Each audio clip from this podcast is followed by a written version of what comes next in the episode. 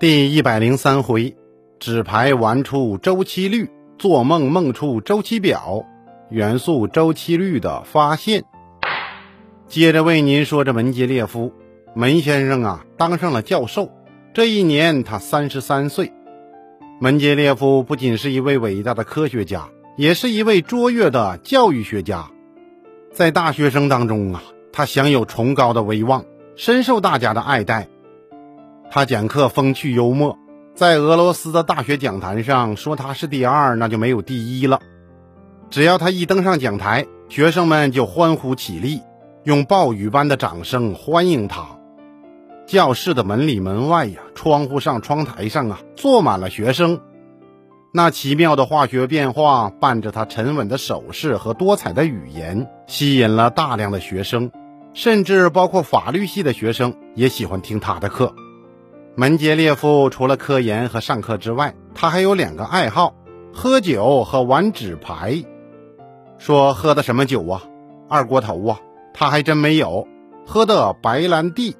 说为什么不喝伏特加呢？以前他还真喝这个。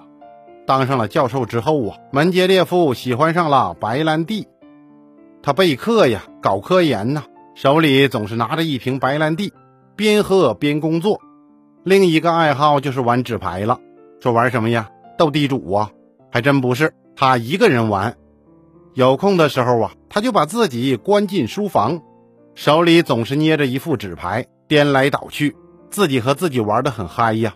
玩了一会儿之后，就把它放在桌子上，一会儿又捡起来，自得其乐。我们再说化学界，因为那些难以琢磨的元素正闹得乱作一团，门捷列夫也是苦苦思索。他下决心要探究元素之间的规律，把自己关到家里好几天，冥思苦想，但是毫无头绪。他感觉口渴了，伸手去拿杯子，一不小心就把自己的纸牌碰得满地都是。天女散花，门捷列夫的灵感呐一跃而出：我为什么不能把这些元素写在卡片上，像玩扑克牌一样，来他个元素牌阵？说不定能够把所有的元素啊排在同一副牌阵里头。这么一想，他马上兴奋起来，大喊一声：“安东！”安东就是他的仆人。主人，请吩咐，赶紧到实验室去找一些厚白纸板，带副剪刀过来哈。安东很快就把东西找来了。门捷列夫在厚白纸板上打出来很多格子，然后动手裁剪了一张。把所有的白纸板呢，都照着这张来裁剪，裁剪成卡片，卡片就和扑克牌一样大。我要在卡片上写字，赶快剪吧！安东一边剪着，一边用不解的眼神看着自己的主人。不一会儿的功夫，一堆整整齐齐的卡片做好了。门捷列夫就守着这堆卡片，一直守到深夜。他仔细的在每一张卡片上写上一个元素的名称。并且把元素的各种性质啊，包括符号啊、原子量啊、颜色呀、化合价呀等等这些信息写在上头。就这样，他把已知的六十三种元素都写在了六十三张卡片上。这六十三张卡片往那一放啊，就如同一副扑克牌了。但是怎么来安排他们呢？门捷列夫啊，从椅子上站了起来，伸了伸本来就痛得不行的腰，仰望窗外。此时天边已泛出鱼肚白，一夜都过去了，黎明来临。看来呀，要给这些卡片排排队。那按照什么规律排呢？按照元素的颜色。排完了之后发现没什么规律。那按照他们的化合价，排了之后也没什么规律。门捷列夫摆弄着这些卡片，思考着，要不按原子量的大小来试一下。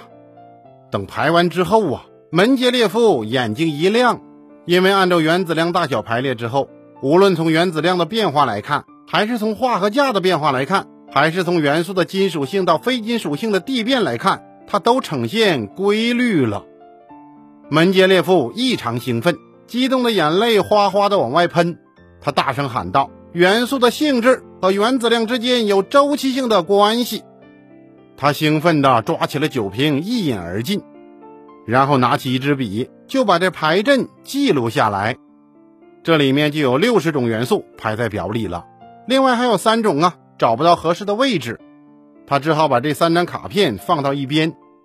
这一天就是一八六九年的二月十七日，一个灿烂辉煌到冒烟的日子。门捷列夫继续努力着玩他的扑克纸牌，如何继续排列这个方阵呢？门捷列夫又遇到了难题，他坐卧不安，左手拿着酒瓶，右手提着烟斗，左边一口，右边一口，大脑飞快地转着，思考解决问题的方法。忙碌了整整一天一夜了，门捷列夫实在太困了，他就坐在靠椅上休息一会儿。但是大脑还在思考着元素体系的问题，不知不觉呀，他睡着了。在梦中，他好像进入了另外一个世界，在那里呀，悬挂着自己所排列的元素体系，是那样的清晰和壮观。他十分激动，欣喜若狂，一下子醒了。门捷列夫立即将刚才梦境中的体系表抄了下来，在一些空格上打出了问号，同时也写上了应该占有这些位置的未知元素的原子量。有人说：“方先生，你这是讲神话故事啊？”还真不是，日有所思，夜有所梦。从心理学上讲啊，如果一个人紧张地思考着一件事情，并且全身心地投入，那么即使在无意识的睡眠状态，思维也会活跃起来。这就很容易理解了，为什么是门捷列夫而不是别人发现了周期律？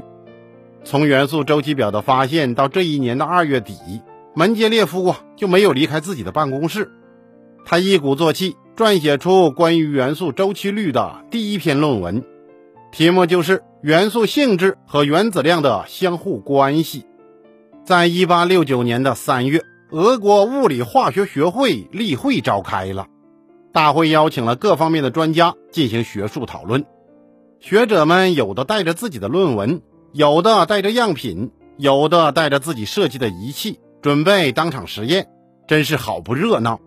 门捷列夫也来了，大家一看呢，哦，空手来的呀，这是几个意思啊？要表演空手道啊，还是空手套白狼啊？大会开了三天，门捷列夫往那一坐呀，一言不发。大家一看呢。是看热闹来的呀！眼看会议的日程马上就结束了，主持人实在撑不住了，走到了他的身边。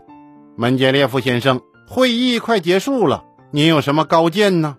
再不说可没机会了。门捷列夫也不答话，起身走到桌子的中央，抖抖外套，右手从口袋里抽了出来。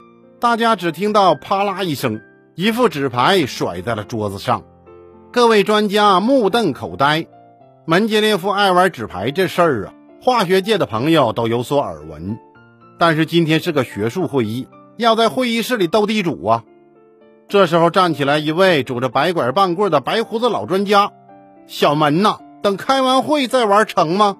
门捷列夫似乎没有听到老专家的忠告，只见他将那一副牌捏在手中，三两下就整理好了，像魔术师一样。把牌给大家一一的看，人们这时候才发现，这副牌并不是普通的扑克牌，每张牌上面写着一个元素的名称、性质和原子量，一共六十三张，代表着当时已经发现的六十三种元素。更奇怪的是，这副牌中啊，有红、橙、黄、绿、青、蓝、紫七个颜色。门捷列夫真不愧是玩纸牌的老手，他把拇指和食指轻轻一捻，纸牌由红到紫排成一排。然后再一撵，又是一排，这样就前排靠着后排，整整齐齐，在桌子上摆出一个牌阵。要是竖着看呢，各个颜色的牌分别各自成一列。门捷列夫把牌阵排好之后，就说：“大家请看，我们最头疼的元素世界，我用原子量这个桥梁将它们穿在一起，秩序井然了。大家看。”按原子量的大小排列之后，元素的性质就具有周期性的重复。如果我们竖着看，每一列的元素性质相似。我们看左边这列红的牌呀，上面标注的是氢、锂、钠、钾、铷、铯，它们都是一价元素，性质活泼。除了氢之外，都是碱金属，它们结构也如此相似。我叫它一族。这个一族跟家族一个意思哈，而且这一族里呀，随着原子量的递增，元素的活泼性也在递增。这六十三种元素，原来呀就是这样暗暗的有原子量这条线穿起来，又分成不同的族，每族有相同的化合价，按照周期循环，这就是周期律。元素周期律。门捷列夫的双手像变魔术一样，把纸牌在桌子上挪来挪去，口中讲着每一个元素的性质，滚瓜烂熟，如数家珍。周围的人只听得目瞪口呆。这些专家其实也不是吃干饭的。他们在实验室里面做实验，手上脚上到处是伤疤，有的手都掉了。这么一个年轻人拿着一副扑克牌在此嚣张跋扈啊！